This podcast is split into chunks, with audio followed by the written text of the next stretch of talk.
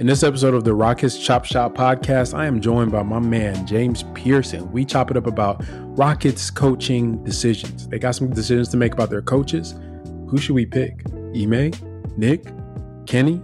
Some good, good, good candidates for the Rockets. Who should they go with? We also talk about Jaylen Brown. Should he be a Rocket? Is he a good fit for the team? Let's get into it. Tap in, enjoy. Plug and play. Well, it's a, it's a, it's very tough in this league, right? To just say we're going to win all the time right? No matter what happens to us, we're going to win all the time, and our culture is going to make sure that that happens, right? That's that's very difficult. But I, but I, you know, I believe that. Uh, you asked me how long does it take? Listen, there's there's there's steps I believe you know that you got to take on a daily basis if you want your team to be able to guard.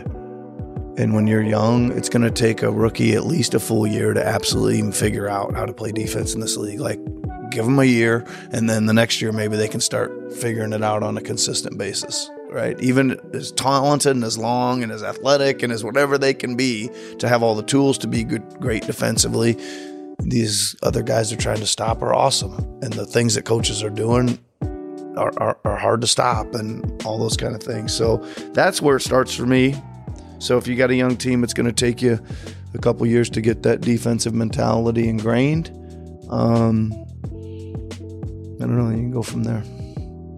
All right, I got my man here, James Piercey, uh, Chop Shop contributor. He just wrote two fire articles that we've been meaning to get to, and um, uh, both talk about some very, very kind of uh, things that are very pertinent and uh, important to the Rockets right now, which is improving our players and improving the coaching.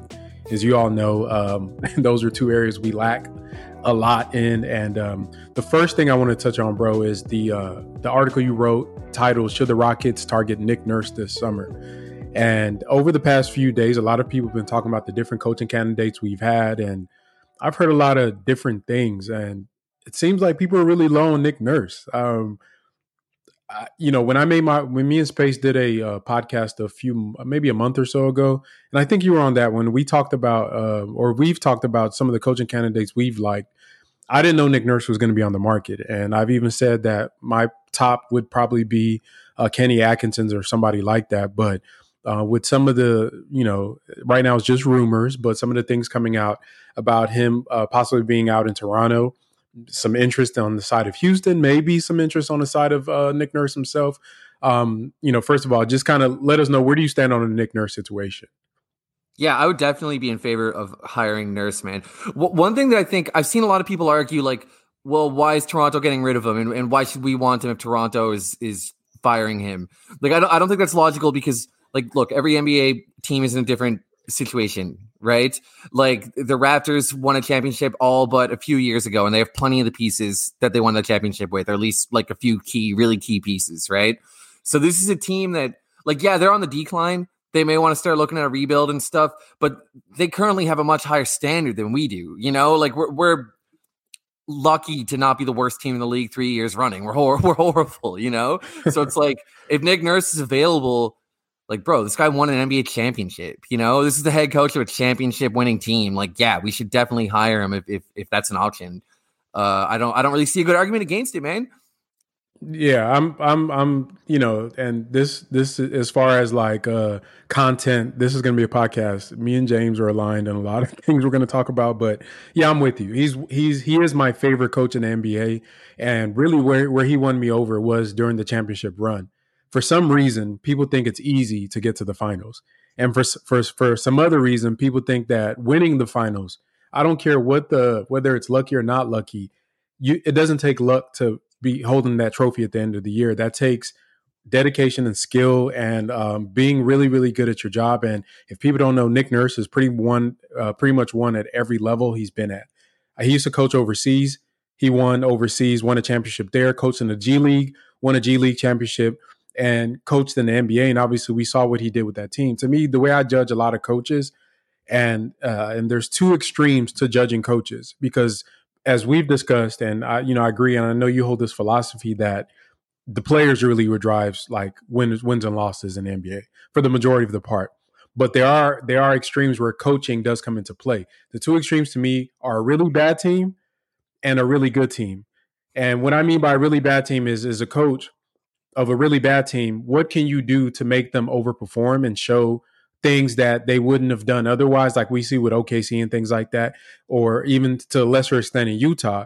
Um, and for a really good team, if you have a great roster, can you get them to that mountaintop? And t- to me, those two extremes are really where I can say that coach is good because it's hard to differentiate. You know, is it just the players if you're like a 40 win team, a 50 win team that goes out in the first round? And so for Nick Nurse, he's shown to me both actually because the year you get a Kawhi Leonard, that's the year you win a championship. They weren't expected to win the championship. They were a good team. Um, they might have been uh, possibly uh, favorite in some matches, but not all of them. The Giannis matchup, the uh, obviously what they did with Giannis was very impressive, but to actually get that team over the top to me shows he's he's good. And then also on the uh, back end, to me, the year with Scottie before Scottie Barnes came, um, that a team that was supposed to be tanking for them to be able to do what they did and make the um, I mean Scottie Barnes rookie year to make the playoffs uh, with no expectations there for them to do that, even though they got bounced in the first round. To me, that was an overperformance by that team uh, for them. Yeah. Yeah, man. You could make the case that the first year post Kawhi they overperformed too. I think, like, it, or at least, yeah, they certainly, you know, like met expectations. Like he hasn't really had like a horrible season or anything. Going back a bit to what you're saying about great coaches, I completely agree. Like at the end of the day, to win a championship, you, you have to win at the margins, and, and, that's just one of the margins, right? It's like, well, we have a great coach, and you only have a good coach, and so that that's that's one can be a significant advantage when it comes down to like a playoff series, right? And I completely agree with you insofar as you can't discredit any NBA championship because yeah, they got extremely lucky with injuries in the finals, right? Like everybody on the Warriors got hurt, no doubt about it.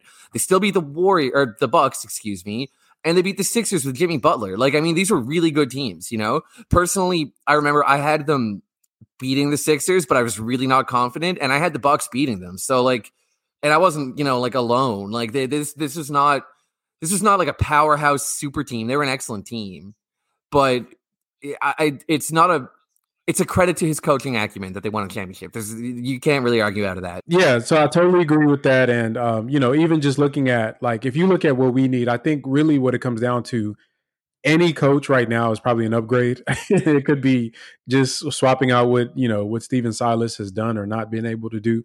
Like I've always you know said this. I'm sure Stephen Silas is a brilliant man when it comes to basketball. He's probably forgotten more basketball than any of us could ever know in our lifetimes the the problem with having a such a young team with so many young players, if you're going to draft all these young players, is that and you pointed this out in the articles that that stern hand that you kind of need to build the foundational principles that you need um, to really start becoming a winning team. And one of the things that I really look at for coaches, and this is where I was always skeptical about Silas, is that the first step to being a winning team is establishing a defensive identity. I don't think that you can ever go around that. Like you don't get a young team and try to be an offensive powerhouse and win your way to that level. And if you look at, I don't, I don't even care what you know. Everybody, we always use Golden State as a standard for uh, rebuilds. One thing that changed their their fortunes was not only Steve Kerr coming in and changing how the players were utilized, was also them becoming uh, a top ten defense. Um, that really really helped and, and increasing in that. And um, and for me, like to build this house of a championship team, the foundation has to be laid on defense. And I feel like if you look at what the Rockets have been doing, they've been one of the worst defenses for the past three years. Not really, no, no real improvement to really point out in that end of the court. Um, I posted a a, um, a tweet on, on on Twitter showing that even one of the worst parts of defense that we have right now is our transition defense. Um, dead last in transition defense. We're dead last in transition offense this season. Last year we were 25th in transition defense, so we gotten worse from last year. And last year we were 20 uh, dead last in transition offense. Now I'm going to judge Silas by his words. One of the things he said this team was supposed to do was get up and down. They're going to run. We're going to we're going to hustle on defense. And to me, transition de- offense and defense are both uh, measures that look at hustle and being able to push pace and, and get out and running. And they failed in doing that for the past few seasons. So even judging him by his own standards, he hasn't really met up to that. So I just really think that you know there's been a lot of different coaches, whether it's um, Udoka or, or Nurse. You know, I've even heard, uh, you know, obviously Kenny Atkinson, uh, Frank Vogel, all these names have come up, but to me anybody that can really bring that. And the reason that I like Nick Nurse, and I want to get your take on this, is really when people don't give him credit for is his creativity on defense. Whatever Silas was touted to be as an offensive genius, I think Nick Nurse is that on defense. And I think some of the schemes and the way he uses his players that people have used it against him to, to some ways um, is really what makes him a really, really elite coach. And to me, their defense is what helped them win that championship that they won with Kawhi. Oh, no doubt, man. I, I think the knock. I mean, if you like, you can't deny that Nurse is obviously a defensive innovator. He pretty much invented like building the wall, which is pretty much just like packing the paint outside of the paint in a weird way. It's I guess it's not literally a completely original idea, but it was an innovative means of stopping Giannis, right? Like you you had to give him that. And then he broke out the box and won.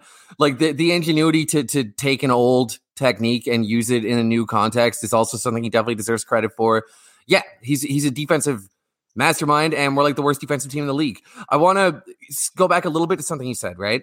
Silas uh he preached emphasizing transition this season. That was supposed to be a thing, right? But then our team like has this odd tendency to crash the offensive glass like way yeah. too aggressively. And that, I mean, that's counterintuitive to transition. I understand that that impacts transition defense more than transition offense, but like they're one and the same because you create opportunities.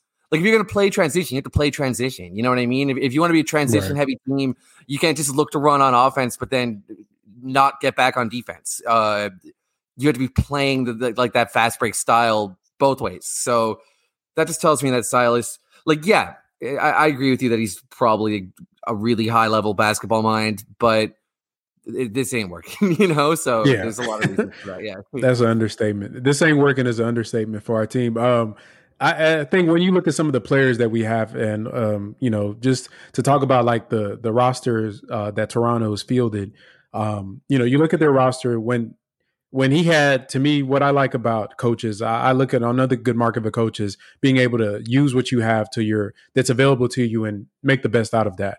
And like when he's had good players they've been a good team. And um, the only season that uh, the raptors were really horrible was the season uh, where they were playing in tampa bay right? And you're basically every game is a road game for them that whole season compounded by everything going on with the pandemic and everything uh, coming out of the uh, the stoppage season and the bubble. So every other year, you know, like cleaning the glass has a metric where they look at um, you know expected wins uh, compared to what the teams actually do, and he's outperformed. Basically, he's over overperformed his wins projected wins for his team every season except that season. And currently, this season, he's uh, he's down by three games as far as what the team that he has is supposed to do. So you know, you know that does to me. It's it's like you can't judge a coach like you pointed out earlier by what they're leaving. Like we've seen Mike D'Antoni get fired. He was a good coach. Um, hell, Phil Jackson left the Bulls. Like you know, we can't say, well, you know, Phil, you suck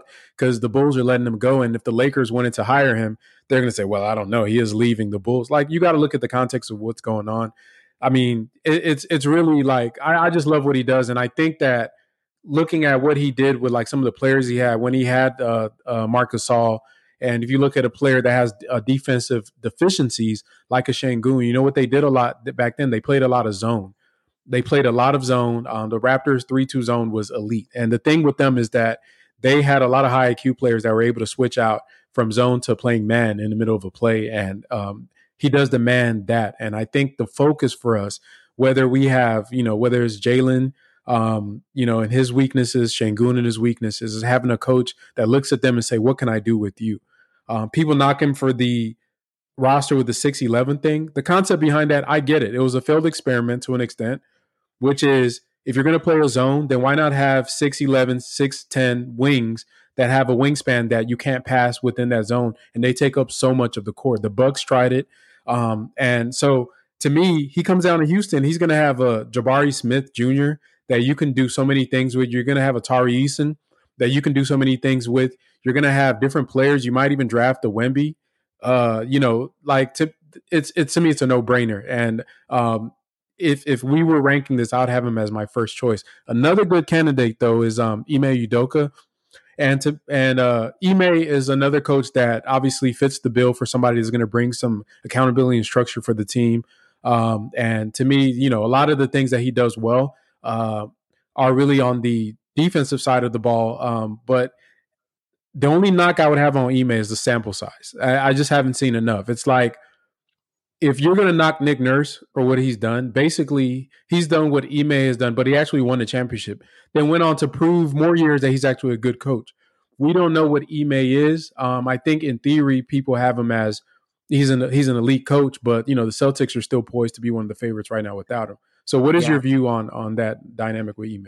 No, man, but that's a good point. It ties back to what we were talking about insofar as like, well, you can't always judge a coach strictly by their results because look at Boston. Like they were a contender with Brad Stevens. Uh, somewhere along the line, he lost the locker room. I think that had more to do with like personality than it did basketball. So they got Udoka. Uh, Udoka, let's just say, lost the locker room, and now they got this guy, uh, Joe Mazzulla, or what I can't Mazzulla. remember. Yeah, yeah Mazzulla, yeah. right? And and so and they're still contenders. So like obviously there's this roster. There's more to it than coaching. They they they have a really nice uh, personnel and, and lineup construction and, and, things that are just conducive to winning. Like they just have an excellent team. So I agree with you that you know Udoka he, the sample size is a little too limited, but I, I, I did like what I saw. I thought the ball started moving a little more crisply and stuff than it did with Stevens. The offense got a little more sort of creative. Uh, there was a little more off ball screening, and the, the defense improved. Maybe that had something to do with like Time Lord coming into his zone around the same time, you know. But nonetheless, I like I like what I've seen from Udoka. I think he's another great candidate, but I would agree with you that Nurse is a stronger candidate, just given that he's got a more proven track record. He's also got he doesn't have the baggage, which I, I don't like really care about that. But if you're scoring it like point per right, point, right, right. it is a thing. You know what I mean? Uh, there is, with that said, a significant score on the Udoka side as well, which we are going to talk about, I believe. Yes, and and that we can um, transition uh, right into that with uh, the the the Jaylen Brown discussion. This has been going on for like a week and a half now. Um, once again, another one that I, you know, my view on all of this is like, guys, we're the Rockets. Like any of these names yeah. that we're saying, like let's just be grateful. I've seen people say they don't want him near the team. One of the weirdest takes I've seen on the Jalen Brown thing is that he's redundant to Jalen Green. I, I, I, I, you know, I, I, I take pride in like watching basketball and evaluating basketball, and I really don't see that. I don't see that a million miles away.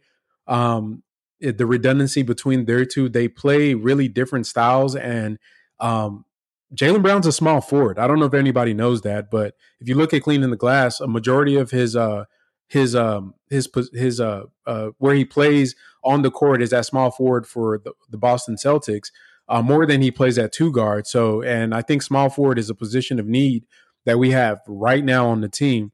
So I don't see that a redundancy between him and Jalen as being like two players that are going to overlap each other. It's just he can play defense. To me, that qualifies him to be on any roster. That's my that's my uh, litmus test for a guy that can be on a team. Can he play defense? Yes. Okay, he can fit. You know, yeah. so you know, what do you what do you see? I, I think there's a certain there's a bit of a, a mass brain fry going on with Rockets fan base. That's a little harsher than I meant it to be, but like, okay, because here, here's an argument I've been seeing. Right? Um, well, if we get Jaylen Brown, then aren't we saying that Green is not going to be the alpha scorer that we envisioned when we drafted him? It's like, no, you can have two alpha scorers on the same team. In fact, that, that that's a good thing. It's just that, right. but then I think what happens is people say, well, then how come Kevin Porter Jr. and Jalen Green can't coexist? It's like, well, one of those alpha scorers can't be running point. Like you can't have your two, you can have two score first guys if one of them is running point. I don't think you know. Uh, yeah, the Celtics they make Tatum and Brown work. They're effectively both score first. Tatum has developed as a playmaker to, to facilitate the duo but he's still not like an elite like LeBron, Luka level playmaker. You know, he's just like he's solid. He he he finds his guys when they're open, kind of thing.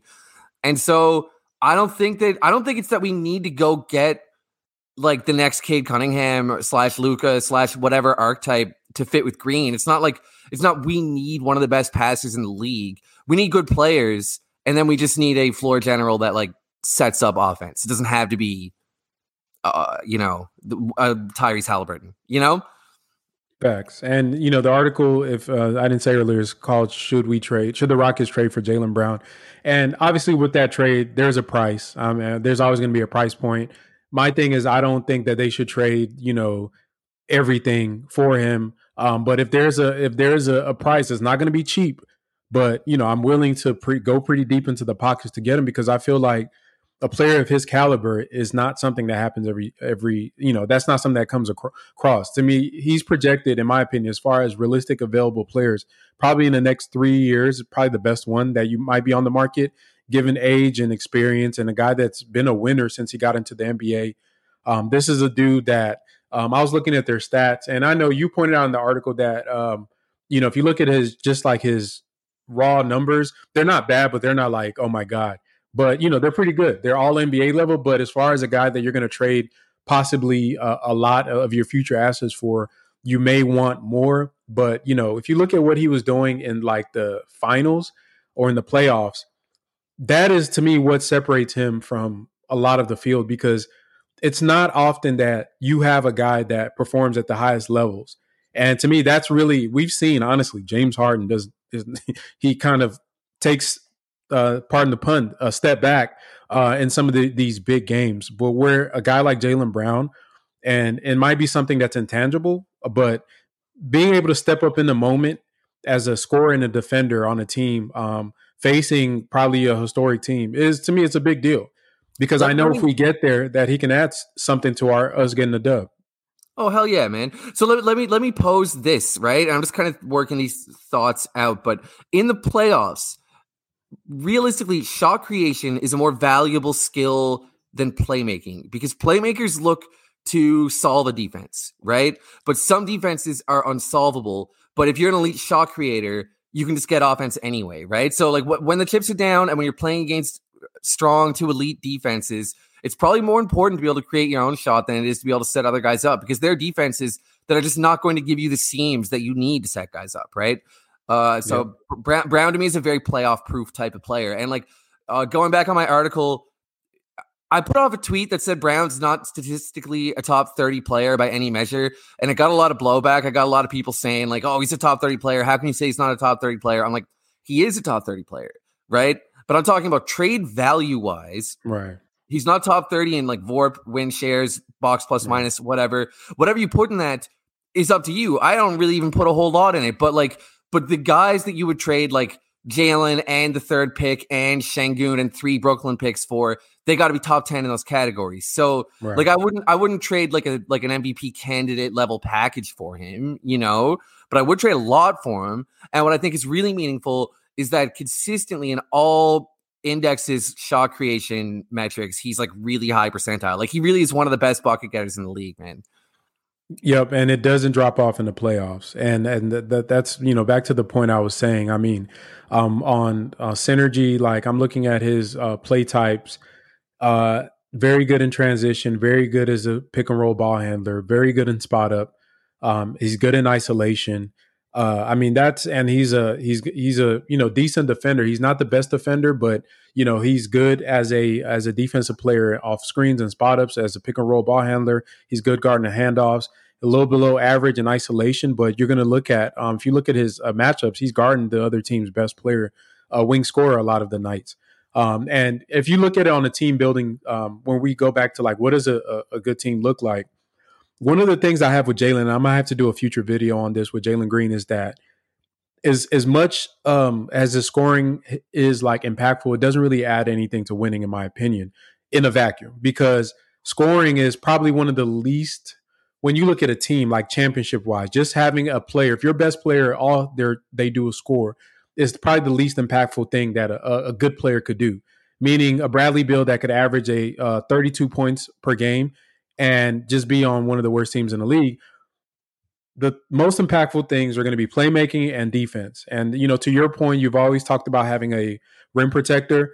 That at baseline, if you have a, a, a back end, to me, a center and a point guard, it's probably the two most impactful positions to winning games. Jaylen is not a center, and Jaylen is not a um, a point guard. So we still have those needs. So when you go into the middle of that with shooting guards small forwards and uh, power forwards, it comes really down to defense and and um, everything else they do is just icing on the cake. In order for Jalen Green to be part of a winning team, he has to be a good defender. Uh, not great, but good. And if he's then when you have a team that has a good defender at him, you get a small forward that could score pretty much at will and is a good defender. We know Jabari is slated to be a good defender. To me, that's the core of a championship. Then when you get Jalen scoring, maybe he drops 40 in the playoffs or goes off because you can't stop him. That's what elevates what we're trying to do. And that's what gets you to that point. But if if you guys are looking at Jalen like, oh yeah, he's a bucket and this is the guy that we need to like look at it bigger. Like we need he is going to be a great player and a great addition to a great team. But to build around him, you're going to need guys that are versatile defensively. And Jaylen Brown is the poster child for a player you want to put next to Jalen Green. And, and that's man. the way I see it. Yeah, absolutely. And let, let me say a few other things on that note, too, right? First of all, like, I'm not even necessarily interested in Brown if we draft Victor Wembanyama or Scoot Henderson. Now, I'm not saying I'm not, right? But there is a part of me that could say, you know what? We just got like an absolute blue chip guy. Maybe we ought to just like hold on to our assets, uh, go sign some like good solid veterans instead, and let it play out a little slower and like, you know, make sure we're doing the right stuff, you know? But if we don't get one of those guys, well, the tank's over, man. And we didn't get like a elite level guy, to be honest. I love Jalen. I think Jalen's going to, I mean, basically the same sentiments you echoed. I think he's probably going to lead the league in scoring one day, but I don't know that he's going to be the best player on a championship team. I would say it's unlikely, right?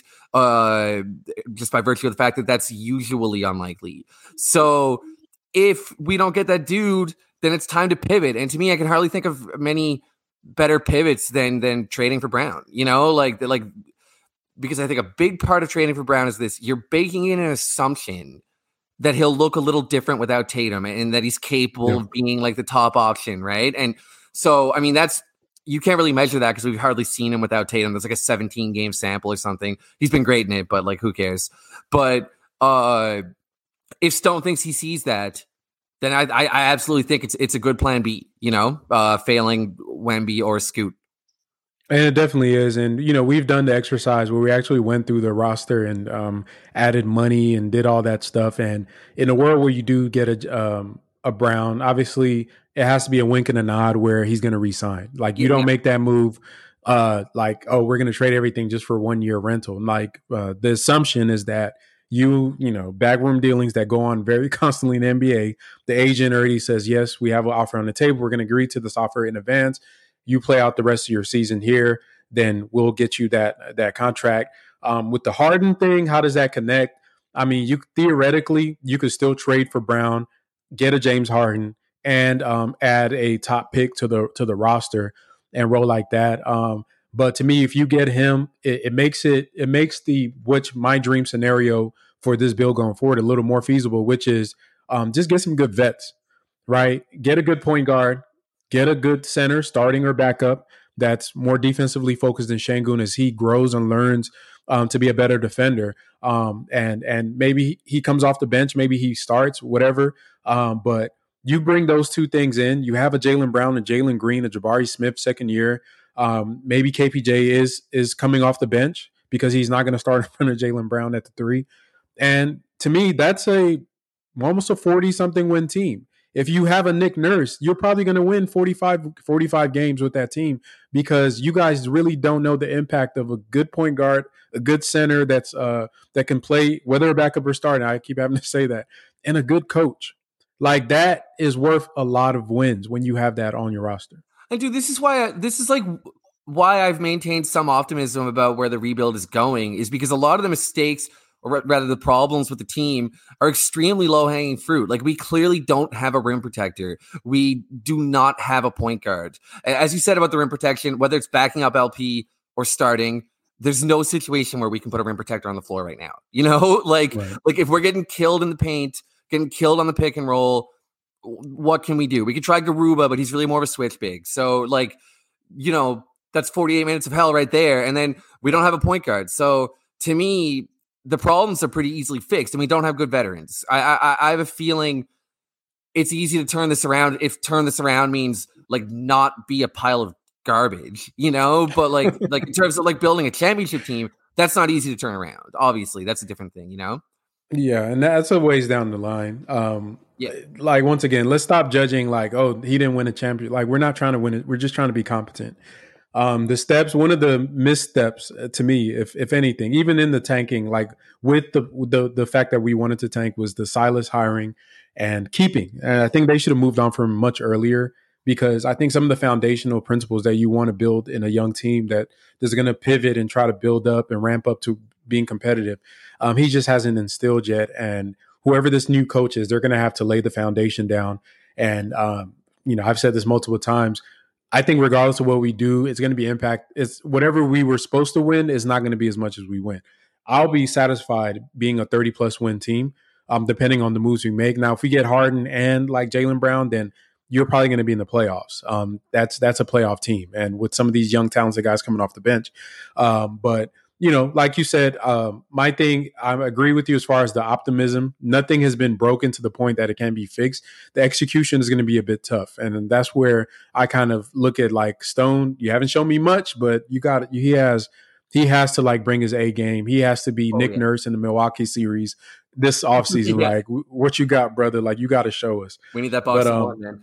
We need that boxing one, bro. Go in that uh, office in that contract room and boxing one the agents and everything else. Boxing one the draft. Pull out the the wall when you're trying to, you know, we got to make some moves. And no all doubt. of this could be could be the cherry on the cake with with a Wembanyama uh, coming in here. That that'll be game changer for everything. Yeah, but appreciate you, bro. Just wanted to uh, wrap this, um, you know, talk some of the articles you dropped. I'm gonna have the links to James's articles in the uh, description of this this podcast or video wherever you're consuming this at. Um, yeah, bro. Thanks for coming through. Thanks, man. I appreciate you.